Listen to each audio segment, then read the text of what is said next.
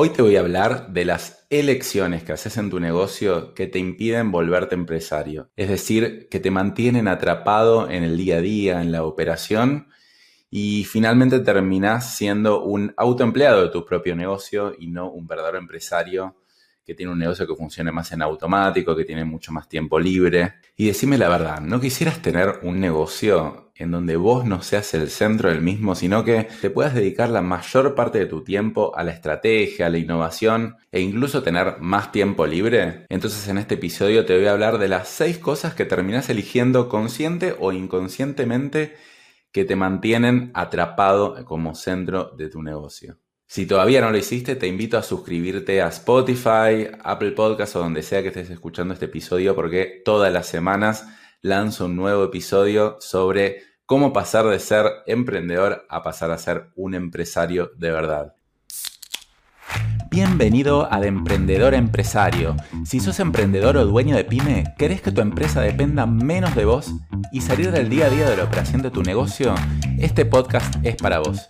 Te voy a contar desde mi experiencia personal los hábitos, técnicas y herramientas que te pueden ayudar a lograr más resultados con menos esfuerzo y así conseguir que tu empresa sea más autónoma, para que de esta manera tengas más tiempo libre y mejores tu calidad de vida.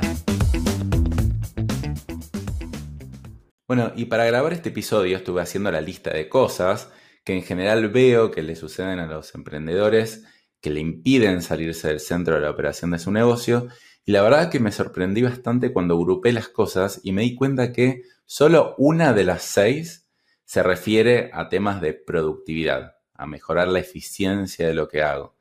Y cinco de seis se refieren o al modelo de negocio que tenés o a la forma en que decidís entregar tu producto o servicio. Y yo lo que veo en la realidad es que la gran mayoría de los dueños de negocio están muy enfocados en la parte de productividad, en hacer pequeñas mejoras todo el tiempo, pero la verdad que si te le vas a una capa un poquito más estratégica, te vas a dar cuenta que ahí está la clave.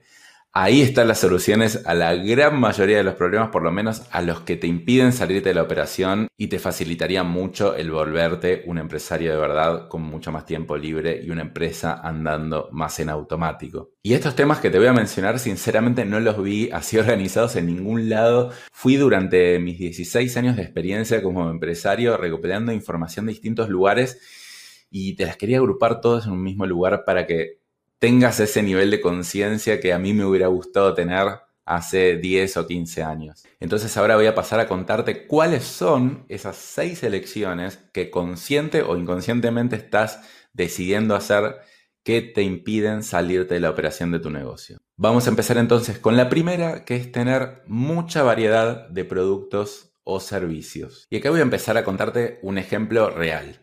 Carla es una chica de España que tiene una agencia de marketing que le va razonablemente bien, que ofrece una variedad bastante grande de servicios, diseño de páginas web, posicionamiento orgánico, publicidad paga, manejo de redes sociales, consultoría y varias otras cosas. A Carla le sirvió muchísimo esta forma de trabajo al principio, porque claro, ella era una agencia de marketing digital y cada persona que se le acercaba con una necesidad diferente, ella tenía una solución para ofrecerle.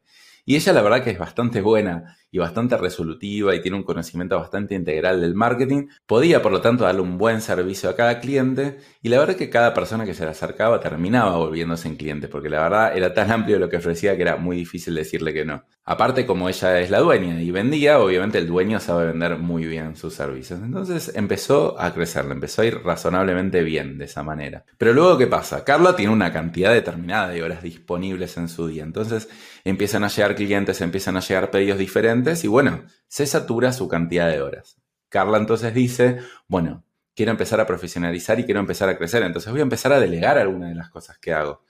El tema es que es muy difícil delegar, porque básicamente se necesita otra Carla, se necesita un perfil que yo le llamo Rambo, que sepa hacer un poco de todo. Y en general hay muy poca gente que sabe hacer tantas cosas como Carla. Entonces, la gente que sabe hacer tantas cosas como Carla o ya tiene su propia empresa o ya está muy bien ubicada en la empresa de otro, o Carla entonces tiene que tomar la decisión de decir, bueno, espera, necesito armar un equipo multidisciplinario, porque si cada cliente me va a pedir sitios web, posicionamiento en redes y un montón de cosas que requieren habilidades diferentes, necesito un equipo de 6, 7 personas más o menos que lo puedan resolver. Pero Carla no puede pagar eso porque sus clientes no tienen el presupuesto para pagarle una tarifa suficientemente alta para que ella pueda tercerizar en todas esas personas. Bueno, y entonces una solución podría ser que Carla diga, bueno, no, voy a reducir mi cantidad de productos o servicios ofrecidos a algo mucho más acotado, entonces de esa forma eh, puedo contratar a alguien con un conocimiento específico y no tengo que gastar tanto dinero o realmente voy a poder empezar a delegar. El tema es que pasa, tiene un montón de clientes con un montón de necesidades diferentes y como relativamente le está yendo bien, está facturando, es muy difícil jugársela y empezar a rechazar clientes o empezar a decirle que no a clientes mientras no tiene una cantidad de prospectos suficientes. Entonces, ¿qué pasa? Carla se queda atrapada mientras no tome esa decisión y al tener una variedad muy grande de productos y servicios, te mantiene como dueño en el centro de la operación. Y esto pasa tanto en negocios de servicios como de productos. Cuando tengo una empresa de venta de productos, por ejemplo, un bazar que tiene miles de productos, hay que controlar esto, que es muy difícil, es muy difícil la planificación de las compras, es muy difícil innovar, es muy difícil mantenerte actualizado en todo el stock. Entonces el dueño en general, el dueño de un bazar, tiene que estar metido ahí adentro del bazar. Es muy difícil que se pueda salir. Entonces fíjate, como tener una gran variedad de productos o servicios, te mantiene obligatoriamente estar en el centro de la operación, sin que hayas decidido que sea así tu modelo de negocio, pero te mantienes ahí adentro porque es muy complejo tu negocio. Yo, por ejemplo, cuando empecé mi agencia de marketing digital, al principio sí vendía un poco de todo, hacía sitios web, un cliente me pedía un video institucional, yo se lo hacía y después en algún momento decidí, dije, no, de esta manera no voy a poder crecer decidí acotar, solamente empezamos a tomar clientes que tenían un abono recurrente y solo hacíamos marketing de performance, es decir, marketing orientado a conseguir resultados de ventas, para un tipo específico de cliente, que eran los que le venden empresas y que gestionan prospectos de una manera muy específica, y saqué todos los servicios que estaban alrededor. Y muchas veces había gente que me pedía pero Dani, vos no manejás redes sociales también. No, no, no, no, no, yo hago esto solo. Y eso complementado con una estrategia activa de captación de clientes, porque claro, si viene uno por mes y yo le digo que no, realmente no voy a poder crecer. Pero si yo tengo muchos prospectos, muchos potenciales clientes que me están llegando todos los meses y por otro lado acoto la cantidad de productos y servicios, eso fue una de las razones que me permitió disparar y crecer con mi agencia de marketing.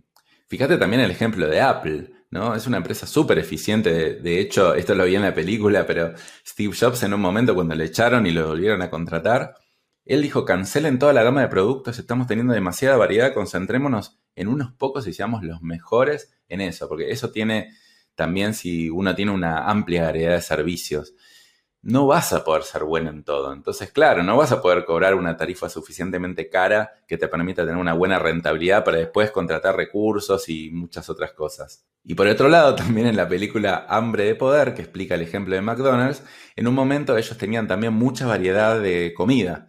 Eh, y después uno de los dueños sacó los cálculos y dijo, espera, el 85% de las ventas vienen solamente de estos 15 productos, entonces vamos a eliminar todo el resto y vamos a focalizarnos en estos 15 productos y ahí es donde McDonald's empezó a crecer bastante.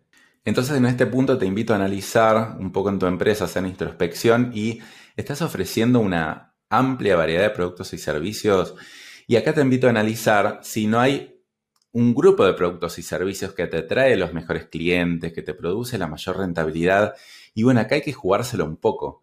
Es decir, hay que jugársela a eliminar productos o servicios, porque siempre va a haber alguien que los necesite. Pero mi consejo es reducir al mínimo posible la cantidad de productos y servicios que ofrezcas para poder focalizar tus esfuerzos, estandarizar mucho más tus procesos y así salirte rápidamente de la operación.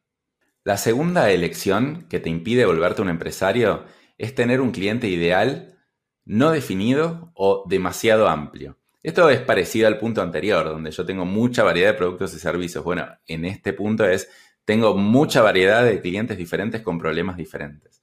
Veamos el caso de un centro de estética, ¿no? Que atiende a todos. Hace centro de estética para hombres, para mujeres, para viejos, para jóvenes, para gente de alto poder adquisitivo, medio y bajo, ¿no? Entonces sería razonable, ¿por qué no? Si yo hago servicios estética, ¿por qué no puede venir cualquier persona? ¿Por qué debería yo estar focalizando los esfuerzos en solo un nicho? El tema es que mientras el dueño sea el que atienda eso, le puede ir relativamente bien, porque el dueño llega una persona y sabe leer sus necesidades, sabe cómo atenderlo, sabe qué necesita. Bueno, ahora, ¿cómo yo le explico a un recepcionista o una recepcionista? No, mira, si viene una persona joven, mejor hablarle de esta manera, si viene una persona grande, en general va a requerir estos servicios. Si viene una mujer, tal cosa, si viene un hombre, tal cosa. Y bueno, se empieza a complejizar mucho la comprensión del cliente. Después, por otro lado, obviamente se pierde posicionamiento, porque si soy para todos, al final no termino siendo para nadie.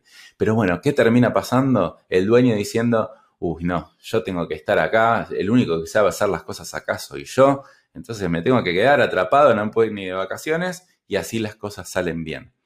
Y lo peor es que tiene razón, es cierto, es el único tal vez que sabe hacer un poco de todo, con suerte consigue una mano derecha, pero si se le llega a ir esa mano derecha, va a ser muy complicado reemplazarla.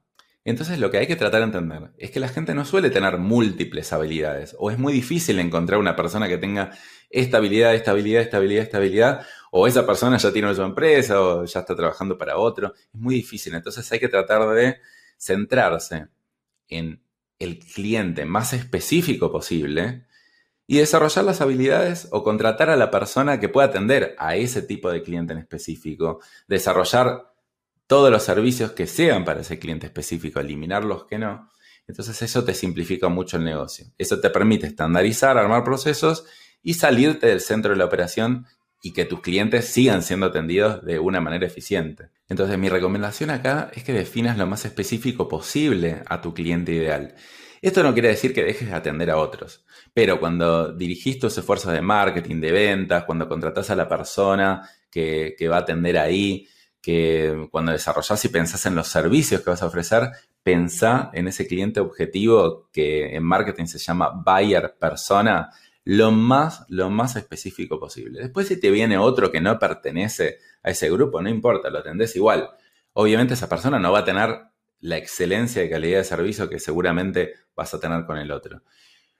Y esto obviamente también requiere perderse algunos clientes. Por lo tanto, también hay que combinarlo con una estrategia activa de captación de clientes. Si no, lo que va a parecer al principio, bueno, estoy perdiendo clientes. Claro, no quiero atender a todos, o reduzco la cantidad de servicios, o limito el tipo de clientes al que atiendo. Claro, mi negocio se me achica un montón. Pero bueno, lo que hay que entender es que por un lado ya chica y por otro lado te vuelves tan pero tan bueno en lo que estás haciendo, es que la viralización del negocio se vuelve mucho más orgánica. Es decir, una persona que fue y tuvo una excelente experiencia, va a recomendar a otras personas y con el tiempo eso va a hacer que tu negocio crezca y encima que no te quedes atrapado en la operación de tu negocio sin siquiera saber por qué estás atrapado. Ahora, detengámonos un segundo y combinemos estas dos primeras selecciones tener un gran número de productos y servicios y tener un cliente ideal demasiado amplio. Es el caos total. Hago todo para todos. Es el peor escenario. Y ahí yo armaría una matriz donde diga, a ver, eh, cantidad de productos y servicios específico o amplio. Y en la otra columna pondría eh, tipo de cliente específico o amplio. La peor elección de todas claramente es tipo de cliente amplio y cantidad de productos o servicios amplio. Ahí es un caos, hago todo para todos. Ahora, después están los otros cuadrantes, que sería, bueno, cliente muy específico y mucha variedad de servicios, bueno, es un poquito mejor. Y la mejor combinación, o por lo menos la que más te permitiría salirte del centro de la operación, es cliente específico y una variedad de productos muy acotada. Ahora, en esta matriz donde se combina eh, la amplitud de clientes y la amplitud de servicios o productos, ¿en dónde está ubicada tu empresa? Por lo menos es importante que seas consciente de esto, pero por lo menos sepas que si estás trabajando con un tipo de clientes muy amplio y una variedad de productos o servicios muy amplio, eso es algo que te está metiendo en la operación de tu negocio y seguramente no te estés dando cuenta por qué.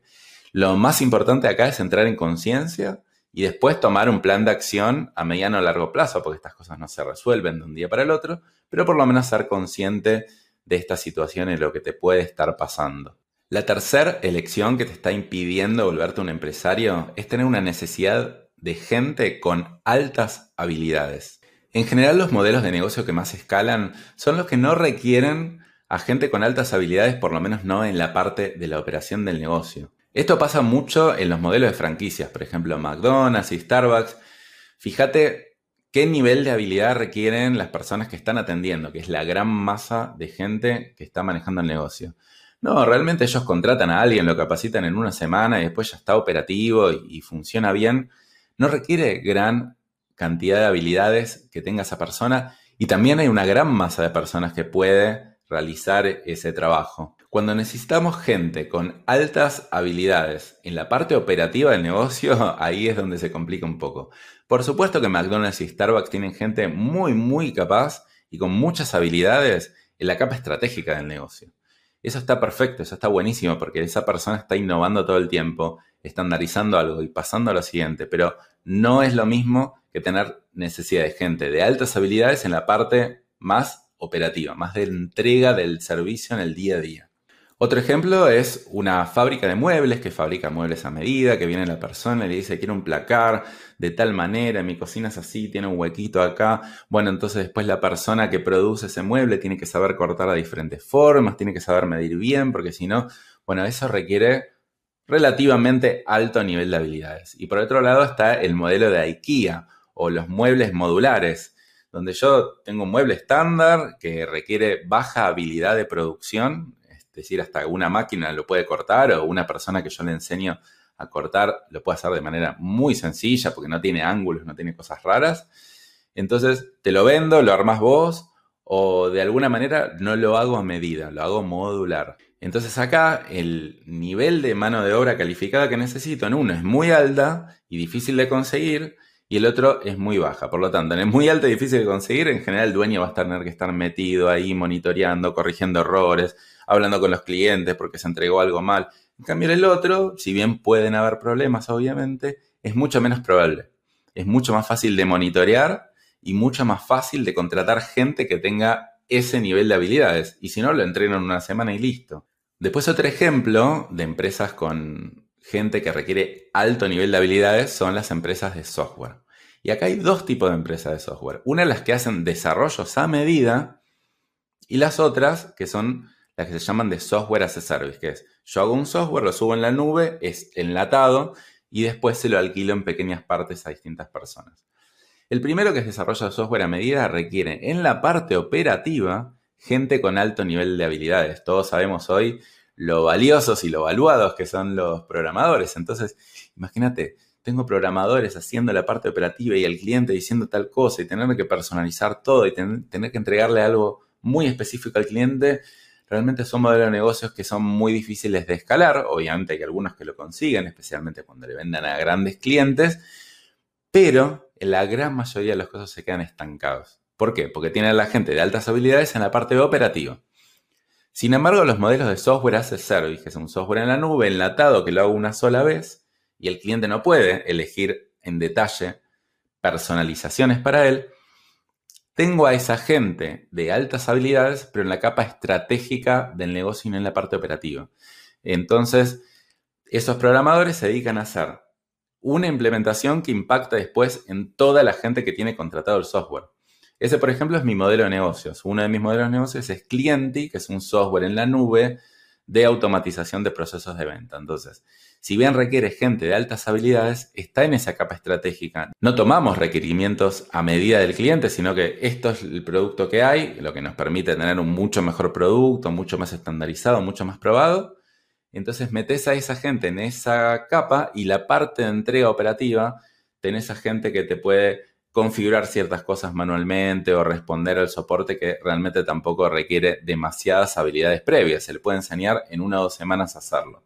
Entonces fíjate cómo influye esa necesidad de tener gente con altas habilidades en la parte operativa de tu negocio. Entonces mi recomendación acá es que analices tu negocio y veas cómo podés reducir el nivel de habilidades que necesita una persona para entregar tu producto o servicio. Y esto puede tener mucho que ver también con el punto 1 y punto 2, que es reducir la cantidad de servicios o productos que ofreces y también hacer más específico el tipo de cliente al que atiende. Fíjate cómo todo va de la mano con todo. La cuarta elección que te impide volverte empresario es venderle a empresas grandes o cuentas grandes. Claro, ¿quién no quiere trabajar con una cuenta grande, no? ¿Quién no quiere vender la Coca-Cola, Microsoft? Bueno, yo no, por ejemplo. A mí no me gusta trabajar con empresas grandes, me gusta trabajar con emprendedores y pymes. Pero bueno, la gran mayoría de la gente dice, claro, una cuenta grande, de repente hago una venta y facturo un montón. Muchas veces esas cuentas grandes, si tenemos suerte, nos generan una buena rentabilidad, porque muchas veces no pasa. Pero si tenemos suerte, más allá de la factura grande, también nos genera una ganancia grande, entonces es como muy adictivo, ¿no? Entonces, ¿quién no quisiera? Aparte, cuando uno le comenta a sus amigos, a sus conocidos, con quién trabajas, y bueno, yo trabajo con Coca-Cola, uy, no te puedo creer, trabajo con Coca-Cola. Y cuando yo, Dani, le comenta, no, yo trabajo con fulanito de la ferretería de la esquina, y todos dicen, oh, bueno, mira el otro que trabaja con Coca-Cola, ¿no? Es mucho más atractivo. Existen, por otro lado, varios problemas al trabajar con empresas grandes. Una, por ejemplo, es la poca diversificación de cartera. De repente te contrata una empresa grande, tenés que contratar a un montón de personas entregar un montón de servicios, después la empresa te dice, listo, ya no requiero más tu servicio y tu facturación se va hasta el suelo y tal vez hasta tu negocio quiebra. Pero más allá de eso, imagínate que no pasa eso y te va bien. Las empresas grandes requieren una atención muy personalizada. Si te llaman a las 10 de la noche para que mañana le entregues algo, se lo vas a tener que hacer. El dueño en general, por lo tanto, está muy metido en la operación de ese negocio. No importa, puedes llegar a ser un negocio muy rentable, pero acá estamos hablando de las cosas que te impiden volverte empresario, de salirte de esa capa operativa. Y muchas veces yo lo que observo es la gente que trabaja con empresas grandes se queda muy metido, porque la verdad que una empresa grande, si hace falta resolverle algo a las 3 de la mañana y mis empleados no lo van a hacer, el dueño se tiene que meter y lo va a tener que hacer. Entonces, empieza a ser un círculo vicioso que por un lado está bueno trabajar con empresas grandes, pero por otro lado tiene esos perjuicios de que te mantiene metido en las urgencias, en la operación del día a día. Y en este caso particular hay algunas empresas que logran superar esto, pero la verdad que yo diría que más del 95% de las empresas se queda ahí atrapada. Hay algunas empresas que empiezan a vender a empresas muy grandes y facturan tanto que pueden llegar a contratar grandes talentos para la gestión del negocio y ahí superan esa gran ola pero son la gran minoría de las empresas. Particularmente tengo en mis empresas la política de que ningún cliente represente más del 5% de la facturación total. Esto nos mantiene una cartera bien diversificada y yo también desde el día 1 decidí no atender, por lo menos en la parte operativa, directamente a los clientes. Entonces, como son clientes chicos, relativamente estandarizados, uno puede mantenerse un poquito más en la capa estratégica. Siempre van pasando cosas, pero por lo menos a gran escala yo me puedo mantener en la capa estratégica, cosa que no podría hacer con grandes cuentas. Ahora, si ya estás trabajando con grandes cuentas, bueno, realmente es una decisión muy fuerte o dejar de hacerlo o tal vez no tenés que dejar de hacerlo, pero simplemente empezar a desarrollar em, otro equipo de pequeñas cuentas o empezar a ser un poquito más consciente de qué es lo que te está pasando y adueñarte un poco más de las decisiones que tomas, y no que simplemente porque la gente te quiera contratar, porque las grandes empresas te quieren contratar, vos vas a tener que venderles. Es una elección. Yo elijo no vender las grandes empresas. Vos elegís hacerlo o no. Y si lo estás haciendo y elegís que no, sabe que ahora tenés un nivel de conciencia un poquito superior y podés elegir reformular de a poco tu camino. La quinta elección que te impide volverte un empresario es tener un modelo de negocios al que yo llamo Do It For You, que quiere decir, déjame a mí, yo me encargo de implementarte este servicio. Y no solo que me encargo de implementarte este servicio, sino que también me encargo de ver cómo resolver los problemas internos en tu empresa que impiden implementar este servicio y generar resultados. Entonces me estoy comprometiendo muy fuertemente con entregar un resultado. Esto pasa mucho en las agencias de marketing y te lo digo por experiencia propia, donde nosotros por un lado generamos tráfico, generamos visitas y prospectos a nuestros clientes para que después ellos generen las ventas, ¿no? Pero nos dimos cuenta que, claro, el cliente no solo quiere prospectos, el cliente quiere ventas, el cliente te transfiere la responsabilidad de vos generarles ventas y si no, no te va a seguir contratando. Entonces, eso es lo que se llama un modelo do it for you. O sea, nosotros nos comprometemos en generarle un resultado de manera integral al cliente. Eso hace que si no le estamos generando suficientes resultados al cliente, tenemos que ver por qué, nosotros los dueños nos tenemos que meter. Entonces realmente los modelos Do It For You son los que más te mantienen atrapados en la operación del negocio. Después existen otros dos modelos que no generan tanta dependencia del dueño, que es uno es el do it with you, que es lo hago con vos. Es decir, esto podrían ser mentorías, consultorías, donde, mira, yo no me hago responsable del resultado. Obviamente, yo trabajo con vos para ayudarte a llegar al resultado. Pero el responsable de implementar las acciones y de monitorearlas y de resolver todos los problemas internos en tu empresa sos vos. Por lo tanto, yo me tengo que asegurar de brindar esa buena consultoría, pero que pueda estandarizarla muchísimo mejor. Y obviamente sigo siendo un poquito responsable del resultado, pero mucho menos. Eso hace que yo me pueda mantener en una capa mucho más estratégica de mi negocio y no tener que meterme tanto en los pormenores que van pasando en el negocio de mi cliente, sino que él es el que los tiene que resolver. Y por último, el modelo de negocios que a mí más me gusta y el que más te puede permitir volverte un empresario de verdad y ganar esa libertad es el modelo do it yourself. Es decir, hacelo vos. Yo te doy una herramienta, yo te doy algo, pero después te lo dejo acá y hacelo vos. Yo puedo darte un mínimo asesoramiento, un mínimo empujoncito, pero la verdad es que la responsabilidad es tuya. Y eso pasa, por ejemplo, en mi empresa de software, que es un software en la nube, como te comenté, enlatado, donde yo te doy el software, sí, te ayudo un poquito a implementarlo por primera vez, pero la verdad que acá está el software, el responsable de generar las ventas sos vos, el responsable de saber usarlo sos vos. Claro, yo estoy acá como soporte, te voy a ayudar pero la responsabilidad es plenamente tuya. Entonces estos son modelos de negocios que te tiran para afuera, te tiran automáticamente a la capa estratégica. A diferencia del modelo de negocio Do It For You, que yo te tengo que hacer las cosas por vos, ese te tira para adentro, te tira para adentro de la operación. Uno intenta salirse, pero todo te tira para adentro. Y estos negocios de Do It Yourself, deshacelo vos mismo, en general la fuerza es totalmente opuesta, te tira para afuera, te obliga a mantenerte en la capa estratégica, porque claro, yo tengo que darle una herramienta que le funcione bien al otro, pero no me voy a meter en la operación. Voy a innovar, voy a crear cosas nuevas, voy a mejorar esa herramienta, pero es una capa mucho, mucho más estratégica y no tan metida en la operatoria. Y yo te juro que cuando entendí este concepto, yo digo, no lo puedo creer. O sea, ¿cómo me hubiera gustado que alguien con este nivel de claridad me explique esto hace siete años? Yo hubiera actuado totalmente diferente, hubiera construido desde el principio un modelo de negocio do it yourself. Lo que pasa es que yo no sabía y la verdad que agradezco a Raquel y Andrés de Arch Group que me inculcaron este concepto y me hicieron ver con tanta claridad, así que yo ahora vos te quiero ayudar por lo menos a que puedas verlo de esta manera. Entonces, pensa en tu negocio, ¿qué tipo de modelo estás haciendo? ¿Estás implementando todo para el cliente y haciéndote responsable de la totalidad? ¿O estás en la capa de yo te doy una herramienta y el responsable sos vos de implementarla? Entonces, de a poquito uno puede ir migrando ese modelo, para ir cada vez permitiéndole al cliente que se dé más un nivel de autoservice. Y cada vez uno pararse más en la capa estratégica que te permite todo el tiempo estar innovando y creando nuevas pequeñas soluciones para que el cliente tome las cosas que le sirven y deje las cosas que no le sirven. Pero la responsabilidad ya pasa a ser de él y no tuya. Fíjate entonces cómo hasta acá te conté todas cosas que tienen que ver con tu modelo de negocios y con la forma en que entregas tus productos y servicios. Esto no tiene nada que ver con productividad. Entonces, claro, de repente vos estás en un modelo de negocios que no cierra del todo bien, porque no lo pensaste o no lo pudiste repensar, porque no tenés tiempo y no te dedicas a pensar cómo estructurar tu negocio, pero te focalizas en más productivo, más productivo, más ventas. Y bueno, eso hasta el final te termina atrapando más, porque claramente si estás en un negocio